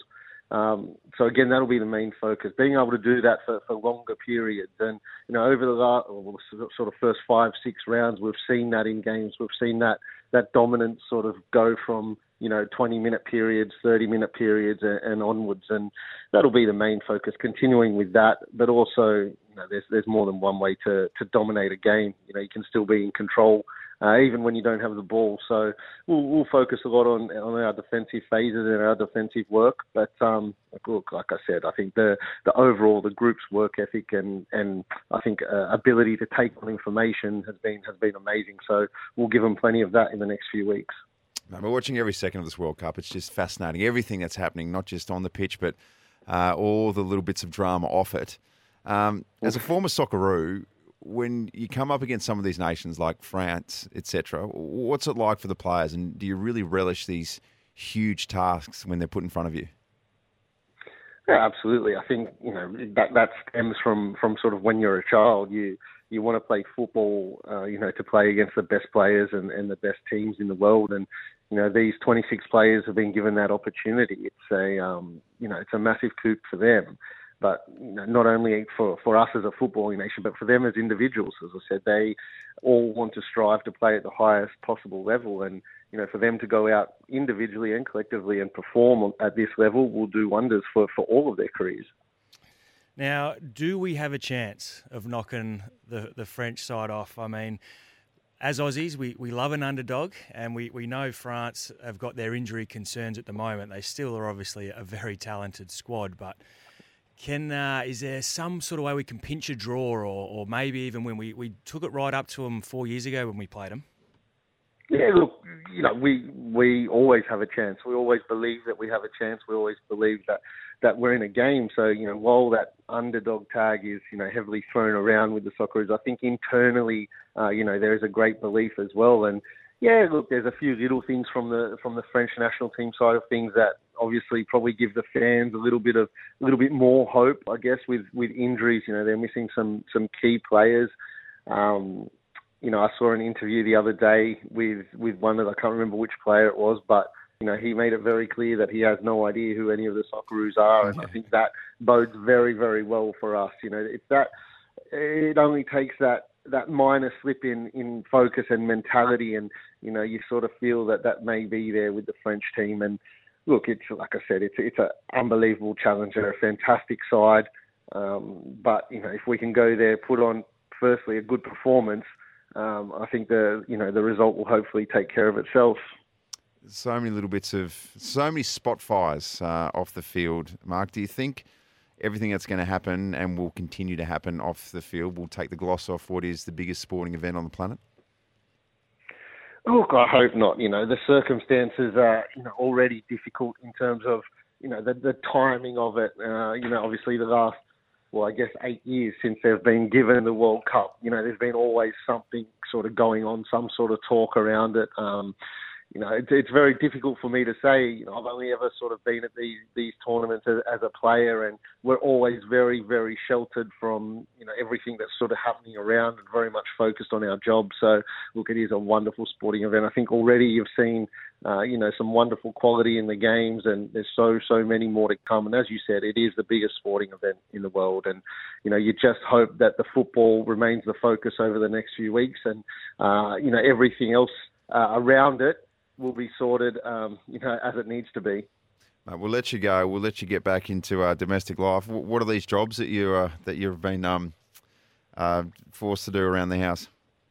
Mate, I put in one of the best garden beds you've ever seen in your life over the weekend. So I'll have to get some pictures to you. You've heard you, Kate. Well done. Mate, we appreciate your time each and every week. So um, enjoy the rest of the break and um, hopefully it all goes well for you. We'll speak to you again really soon. Look forward to it. Thank you, boys. There we go. What an absolute champion Mark Milligan is. Um, Socceroos champion as well. So no one better to speak to about this particular World Cup. But um, yeah, look, it's all happening. And I um, I did see that interview as well, saying didn't know much about the Socceroos. didn't know anyone good. on the anyone on the squad. Yeah, well, probably not surprising too. When what what were the stats? One point six billion dollars worth the French team's worth, and just a cool fifty nine million, uh, which is still very good money. The Socceroos are worth. Certainly, and I would love to uh, seen one of the Socceroos come out and say, "Well, I actually don't know anyone on their squad either," just to really, uh, really yes, jazz do. things up a little bit. yes, you do. Who's this Mbappe character? Yeah, trying to get an autograph halfway through the first half, maybe we might see that some Never. of the, the Socceroos boys. But uh, Robert Franks from the Adelaide 36ers. We're going to speak to him next. Uh, we're also going to speak to Riley Thilthorpe from the Adelaide Crows just after 8 o'clock, so stick around. Thanks to Chemist Warehouse, the real house of fragrances this Christmas. Uh, text line busy this morning on 0427 154 166. This one from our boy Callum. He said, Simmons coming up against the 76ers tomorrow. That is juicy. Yeah, bloody oath it is. And like you mentioned, Gibbsy, Bryce, um, sorry, Ben Simmons really starting to show some form as well. Right time to show some form when you come up against your old side and probably the most hostile, one of the more hostile sporting environments on the planet. Anything involving Philadelphia, they're just mad as a bunch of cut snakes over there. They certainly are. And he is going to get booed. Yes. Lots. I would say that's the bare minimum. Lots and lots. So if uh, you're going to be hitting some form, now's the right time to do it. Ben Simmons, not Bryce Simmons, is uh, certainly in form, and hopefully he can continue it because they get uh, Kyrie back as well. Kevin Durant's still doing his thing. No Embiid, he's out injured for a couple of days, so uh, the Nets could uh, could give him a, a right smacking. Yes. the 76ers, which Ben would have the, the last laugh in that one. Yeah, he would. And speaking of Kyrie Irving, Kyrie, Kyrie Irving, he is back. So let's hear his apology after everything, all the controversy that's been oh, not just plaguing the Nets, but also the NBA over the last sort of few weeks. Offer my uh, deep apologies to all those who are impacted uh, over these last few weeks, specifically my uh, Jewish relatives, my black relatives, you know, all races and cultures. I feel like we all felt the impact, and I don't stand for anything uh, close to hate speech or anti-Semitism or anything that is anti going against the human race. And uh, I feel it was it was necessary for me to stand in this place and take accountability for my actions. Yeah, what an avoidable mess this has been. Uh, but look, Kyrie's done everything that he was supposed to do to get himself back into a space where he can play in the NBA. He's playing for the Nets. It's good for the Nets. It's good for basketball because he's an amazing player to watch. But all that stuff, that crap happening behind the scenes, could have been avoided, uh, and hopefully will be avoided in the future. It could have been avoided for sure, but the, you know we didn't know whether he was going to apologise and toe the line, and there was speculation that uh, he might have played his last game in the NBA after those comments that he did say. So uh, he's back. It's all done and dusted, and hopefully we he can just just shut up, Kyrie. Just, Just okay. don't. just don't. Just don't. Just play. Just play basketball. You're good at it. You're entertaining to watch. Look, there's no, and there's no, this is not having a go at an athlete for having a, a point of point of view because I think athletes who have got strong point of views should be more vocal than most because everyone's listening. Absolutely, everybody is listening, particularly when it's a positive message. But if you are um, portraying a message like that, or even if it's accidental, um, you need to be accountable. So that's what's happened with Kyrie Irving. I love the way that Nets have handled it as well. Basically, the owner as well came out and basically said, no, no, this is not on. He hasn't. He needs to comply. He needs to do this and that. Otherwise, he's not going to be part of this organisation. That was a really, really strong uh, stand from them. It was good to see. Yeah, and he has towed that line and, and met all the requirements that he's needed to to get back and playing. And, and now that we've uh, we've moved past it, hopefully that's enough. Mm. Um, all right, uh, we're going to chat with Robert Franks from the Adelaide 36 very, very soon. We will take your text, though, as well in the meantime. 0427 154 166. Six is coming off uh, a loss and a win on the weekend uh, ahead of the Perth Wildcats on Thursday night. So, uh, boys starting to find some form, which is nice, post Craig Randall. Plenty of scoring options, including this man as well. Robert Franks joins us right now. G'day, mate. Good morning to you. Good morning. Good morning. How are you guys? Going very well, thanks, mate. Um, summarise the last round for us. Uh, a nice win against Melbourne United, but unfortunately couldn't back it up against the Breakers. In saying that, um, it was a good, solid display of basketball, it felt like, over there. Yeah, yeah. I mean, you know, unfortunately, a um, couple calls, a um, couple shots uh, late just didn't go our way, but um, love how the guys fought, how we played. I think we're definitely, um, if you're a if you're a basketball head and you you know basketball, I think we're heading in the right direction. And I love the offensive spread now as well, led by yourself. But you guys have got so many good, solid scoring options now. Yes, yes. Um, you know, just a, a lot of guys that can contribute, and now we're playing free-form basketball where um, you know everybody's able to touch it, um, and uh, you know just make the right basketball decision. So you're on the road again this week, Robert. Um, Perth, they're, they're not going as well as they were in recent years, but they're still going to be a, a tough opponent over in Perth. What can we expect from that matchup? Um, yeah, I mean, like obviously, you know, Bryce. Bryce is Bryce, and um, you know, he still leads them. Um, he's still a guy that you gotta that you gotta contain and worry about. So, you know, I think our our game plan is to go out there. Obviously, um, you know, Perth is a historical place to play. Um, but you know, if we just have the right mentality, play the right way, um, I think we'll be fine. Mate, your form personally, are you happy with everything the way it's tracking? Because the numbers and, and your performances are really, really good, but no doubt, being the way that you are, you'd probably expect or um, go for higher standards at some stage. Yeah, um, you know, it's it's. Uh, I think we're nine games in. Um, couple games, obviously, without without our, our, our other import Craig, but um, like you said, like I'm, I'm putting up. Uh, to me, I'm putting up decent numbers, but you know, I know I can hit a different gear, and um, I definitely look forward to doing that.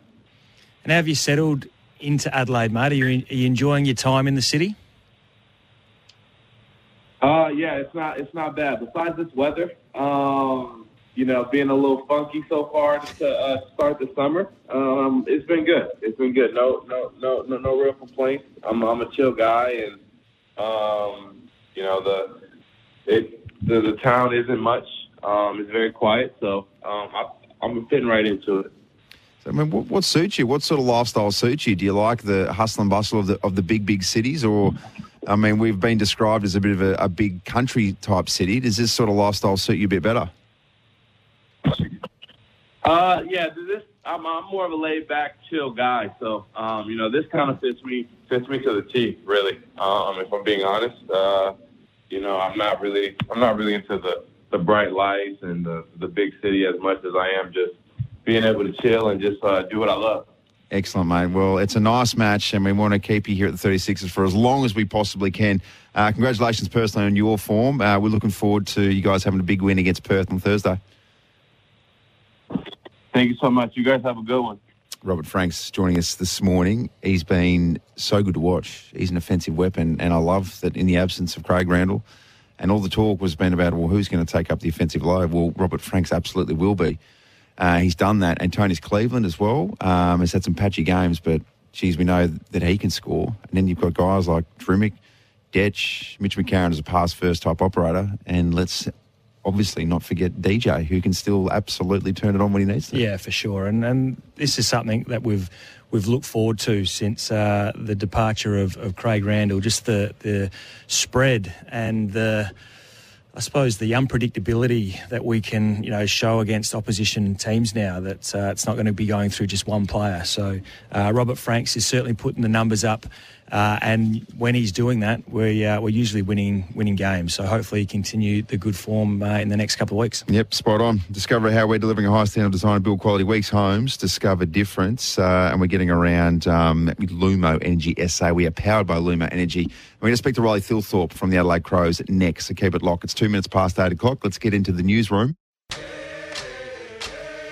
Montane Kia at Cheltenham and Mount Barker for immediate delivery on class leading Kia vehicles. Tyre Power here to help you stay safe on the road. Breakfast with Andrew Hayes and Bryce Gibbs. I'm better than ever. Text line 0427 154 166 and you can give us a call up until 8.30 1300 736 736 an opportunity to get yourself in the running to win this Cygnett Boost Power Bank valued at 59.95 just to keep you charged at all times. It's very important, Bryce. Certainly is. Mm. And uh, if we don't give it away, I'm taking it. Well, Jace is going to take it, I think.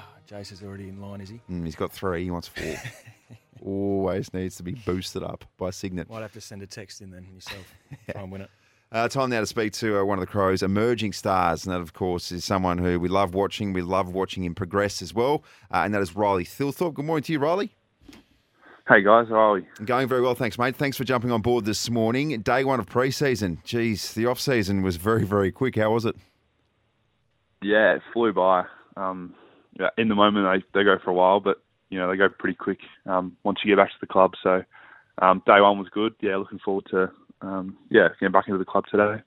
Mate, physically, how are you going? And um, do you come back in a? I mean, do you come back in a situation like this, running on top of the ground, or do you use the pre-season to get fit? Um, I think it's a bit of a balance. I think last year I probably went a bit too hard in the off season and sort of was, you know, um, kind of hurt me in the long run. So I've definitely tried to come in a bit fresher to this um, pre-season, and I'll give it a red hot crack. Yeah. So how have you pulled up? I remember Riley, the first probably week or two, it takes you just the, the body to get used to the, the conditioning again. Obviously, you can train all you want uh, individually and in small groups, but until you, you're back with the group, the intensity certainly goes through the roof. Yeah, you've pulled up after the, the first session pretty well. yeah, I, I slept very well last night. I'll tell you that. Um, but yeah, there's nothing quite like training as a group. Um, but yeah, it's great to be back, and you get a lot more out of those sort of trainings. So yeah, I'm excited to be back. Uh, different views as well, Riley. When Bryce was doing the 2K time trial and he sees 98% of the squad in front of him versus uh, you're down the other end of it, mate. Uh, when is the 2K uh, scheduled? Well, we we do four one Ks, Oh, so we've got that um, in a couple of weeks. Yeah, I, I would much prefer the two K, but um, you know, Burjo, that's what he's renowned for. So um, yeah. Well, certainly hearing that, I'm glad I'm retired now. But uh, You can take a 2K as well, Gibbsy. So obviously, Riley, uh, you're looking forward to having a, a big uh, pre-season. What uh, what are the things you're going to be working on to uh, to try and take your game to the next level? Yeah, um, I think just that um, repeat sprint efforts and um, try and get a bit more explosive in the gym and on the track, um, so I can really be that power forward um, next year, and um, just make sure I'm fit and healthy and yeah, ready to go. What did you learn from last year? It was an interesting year for you because uh, you found yourself in your SANFL much more than we thought you should have been, and there was a lot of question marks, particularly in the media, as to why you were there. Um, how was that whole process for you? Because no doubt, if we're being honest, it, it probably would have been frustrating at times. Yeah, I guess you always want to be playing in the AFL, but um, you know we had really good competition for spots with key forwards. We had we had a lot of um, blokes playing really well, and I probably didn't start as well as I'd like to, and the body was a bit sore. So um, it was good to go back to the SANFL and just get some confidence. And um, you know I'm happy with how I finished the year, and hoping to take that sort of back into the year into this year. So, in terms of uh, our training and what it's going to be like over the next few weeks, who will you be competing with mostly in terms of, I suppose, uh, perfecting ruck crafts and forward crafts, etc.? Um, well, in training, play a lot on like Jordon Butts and Nick Murray, which um, you know they're really good defenders and getting better every year. So um, playing on them, I'm learning a lot from that, and just trying to hang around Tex and learn as much as I can from him. And um, you know, obviously Reilly O'Brien in the ruck, and we've got Doc Clark who helps out with all our ruck crafts. So just trying to you know learn as much as I can, and yeah, hang hang with those boys, I guess. So uh, Izak Rankine's first day at the club yesterday. Uh, you obviously did you play with him at- Westies, or he was a little bit uh, bit older than you? What what were your first impressions of him? And no doubt looking forward to having him uh, at your feet on game day. Yeah, I, I managed to play a couple of games with him at Westies, and yeah, he's like the most talented junior I've ever played with, and obviously still is that talented. And you know, just seeing him yesterday out in training, looking in the Crows colours, you know, it's very exciting. I think it's huge for the club, and um, yeah, I think it's going to help me a bit with ball service, and you know, he'll probably clean up my mess if I drop the mark. So no, I'm, I'm pumped to have him. Mate, I think Crow supporters are getting ready to absolutely fall in love with him. Can you give us an insight into his personality? What's he like? No, he's a cracker. He's he's pretty quiet, but um, he's a pretty cheeky, pretty cheeky guy. Um, no, he, he, he's loving it being back home and with his family and stuff, and he's he's really happy at the moment. So I'm hopeful that's going to um, help his footy, and he's going to play even better than he was at Gold Coast. When you're about to take on a big pre-season like this, is it is it daunting? Is it scary when you got someone like Darren Burgess in charge of everything? Because he's got quite the reputation for being uh, someone who's really going to make you guys earn it, so to speak. Yeah, well, well Darren's great because we've got such a good sort of um, you know relationship. It's not he's uh, yeah, it's hard because the preseasons are pretty daunting, but you've got to take him sort of one day at a time and week by week, and not let that sort of get in your head. Um, but because he's such a great bloke, it makes it a bit easier to to run for him. So as a team, what what are you guys going to be focusing on this pre-season? I mean, we've uh, a lot's been spoken about this rebuild that Adelaide are going through, and it's it's been you know the best part of four or five years now. So naturally, everyone wants to see some improvement, especially the, the Crows fans. What uh, what do you need to work on as a team dynamic uh, to to take that next level and, and keep uh, progressing up the ladder? Do you think? Yeah, well, I think we have been we've been taking steps each year, and I think the back end of last year was um, we showed what we could really do. You know, matching it with some of the best teams. Um, but I think it's just that consistency. Um, I think we've got our defense right. Uh, we seem to be more consistent with it, in our contest It's probably just going forward and really hitting the scoreboard and um, making teams pay. I guess. So, Riley, when you, I mean, are you a footy nut? Do you watch as much footy as you can, or do you like to sort of just do what you need to do? I used to be, but the last couple of years, I probably haven't watched that much. Um, try and get away from it a little bit. So, in terms of your toughest opponents so far, who comes to mind? Um, there are some tough ones. Um, I think even the, some of the boys at, at the club, like Billy Frampton, was always really tough to play on. Jordon Butts is obviously um, a really good player, and Nick Murray. Um, we've, I think we've got some of some really good defenders coming coming through, but um, yeah, well, there's there's so many think- around the league. I think Jordon Butts is very underrated. So he's a very, very solid defender. Would be at every every single club. Uh, mate, before we let you go, um, you're in Port Lincoln recently. Take us through that trip. Yeah, I went down to see the um, Port Lincoln support, uh, the EP supporter group, um, which was a lot of fun. I ended up staying down there for the weekend, got do the, the oyster tour, and um, had fishing, booked in, but um, on the Saturday, but there was a massive storm, so that got cancelled unfortunately. So I'll have to be back down there soon. Um, but just ran a little clinic down there with Tex, and um, yeah, it was a re- really good weekend. Had a lot of fun.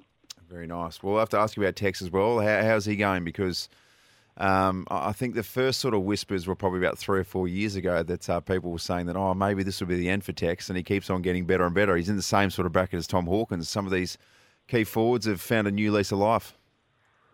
Yeah, I think he stopped aging. Um, He just keeps just keeps performing. So um, yeah, he's great. He's doing really well. He's he's looking fit, and um, you know he's back at the club, which he doesn't need to be yet. Um, but yeah, really enjoying having him around and helping me a lot, especially over the off season. Sort of training with him every every day has been good.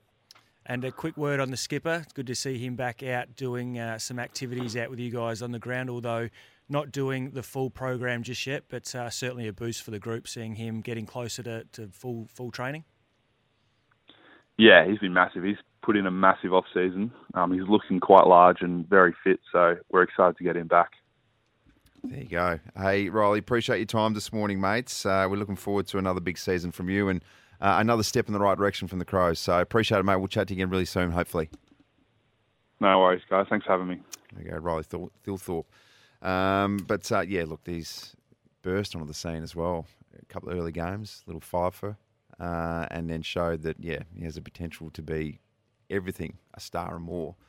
So big season for Riley Thilthorpe coming up. Yeah, it certainly is, and you know, we, naturally the the bigger guys take a little bit longer to develop, and you know, spending multiple pre seasons in the gym, uh, getting getting bigger and stronger, and uh, he is one that could jump very quickly. He could have a a uh, if he has a good run at it, he could have a Connor Rozee type type jump in terms of his development and, and just having a real presence in that Adelaide forward line. It, which is shaping up to be a pretty dangerous, potent forward line uh, as it sits at the moment. Yep, spot on.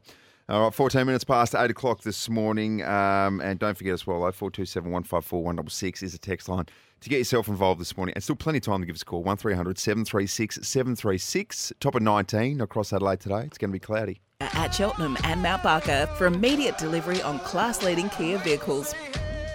Tyre Power here to help you stay safe on the road. Breakfast with Andrew Hayes and Bryce Gibbs. I'm better than ever. Yeah, powered by Lumo Energy SA. You can give us a call still up until 8.30, 1300 736 736. Good morning to Mark and Grange. How are you, mate? G'day, guys. How are you? Going very well, Could you tell us something about about next year? Um, the Crows and Port Power. Will that be showing most of those games on local, uh, normal TV like Channel Seven? Yes, mate. Because I mean, this year they cut a few. because- All of them. Yes, so all of them. So last year there was uh, three games each, which were, or at least three games, which were via delay. So that was the only sort of issue or Yeah. in terms of that. It would be exactly the same as last year. So there was a push from Foxtel to have as many as six games each to be behind effectively a paywall where you couldn't see them at all. So it'll be the same as last year. You'll have yeah. access locally to, to each and every game. Oh, that's great because you know, like, more publicity for football, the better. You know, if, if you cut if you cut it off and you can't see it, you won't buy it. That's how I say. Yeah. spot Anyway, on. thank you, guys. Good stuff. Mark from Grange joining us this morning. But uh, yes, there was a bit of a, um, I suppose, a, a scary moment. We thought there could be a games, and it would be. Uh, it would have been at Foxtel's. What's it called? The word I'm looking for. Their discretion, which games they would choose. So effectively, it would have definitely been a showdown that you would have had to pay to watch a showdown behind a paywall. Unbelievable stuff. Yeah, it would not have gone down well with uh, oh everyone in the in the AFL landscape, supporters included. So glad we didn't get to that point, Hazy. And people in Melbourne will say, well, that's what we've been dealing with for years and years. So it's a different and unique environment in both Adelaide and Perth where you can still get access to each and every uh, Port and Crows game and Fremantle and West Coast game through local TV, which is good. For sure. So there you go. Uh, text line 0427 154 166. Good morning to you, Dave, you beautiful man. He said, Morning, boys. World Cup fever has truly kicked in. Goals galore, lots of losing sleep. Coffee is a fantastic drink. Feel sorry for my students today. There you go. Uh, Teacher Dave's going to be uh, just a little bit behind the eight ball, but that's fine. Just put on a movie. Yeah, it's sit that back, time of the year too. Have, have an hour nap if you need, Dave. That's uh, that's how I'd I'd uh, tackle it. I reckon this morning. You know what to do, Dave. We're getting close to December. Start rolling out the movies. Uh, and this text as well, which is a really good, strong text, and I couldn't agree more. Hey, Gibbs, we're still waiting for that interview with Horne-Francis. Hey Gibbs. uh, yeah, okay. Leave it with me. Okay. Well, What- we're talking the next else- few weeks. What else more can I say? Because I'm done on Thursday. So yeah, per- perfect. well, that's a nice departing gift. Thank you. yeah. Uh, um, yeah. Uh, You're just I, chipping uh, away behind the scenes. There's a lot of negotiations happening behind the scenes. Well, that's probably the issue. I probably haven't been chipping away at the scenes. That's Oh. probably why it's uh, it's taken this long. Right. Okay. There you go. Leave it with Um, this text as well, quickly. Can you let's put this in 2023 breakout order? You've got, this is a Port Adelaide perspective. You've got Bergman, L. Jones, Sinn Georgiades, JHF, Orazio, um, Junior, Burgoyne, Butters, Durs, Matikal, Bassini, Lord. All right. So, bit of homework for the last break when we come back, Gibbsy. Your top three breakout players for Port Adelaide. Sure. All right. 22 minutes past 8 o'clock this morning, uh, and we are doing it thanks to our good friends at Tyre Power. Of course, we are. We're family safety rates number one and Weeks discover exceptional customer service. Weeks homes discover different. Top of 19 across Adelaide today. It'll be cloudy, but no rain. Montane Kia at Cheltenham and Mount Barker for immediate delivery on class leading Kia vehicles. Tyre Power here to help you stay safe on the road. Breakfast with Andrew Hayes and Bryce Gibbs. I'm better than ever. Gee, the text line's been busy. 0427 154 166. So thank you for your contribution this morning. And a couple of nice calls as well. 1300 736 736. Last little bit of homework for you, Bryce. Your top three breakout players for Port Adelaide for 2023. Now, it was a, a pretty good list, and a lot of these guys can actually jump uh, in 2023. But I've got the three here. Zak Butters. Yep. In the number nine, I think we'll uh, we'll get a bit more midfield time and do something similar to Connor Rozee. I've got Josh Sinn on the wing. I think he's going to take Karl Amon's spot. He's Yep. going to have a big preseason and cement himself in this side. Yep, and Roach uh, made note of that yesterday that we've almost forgot about Josh Sinn, but he is a good, solid young talent. Yep, and my man Jason Horne-Francis, who still had a pretty good year last year, but what he did, he'll build on that again. He's going to spend more time in the midfield, maybe like a 60 40 type percentage range, I reckon.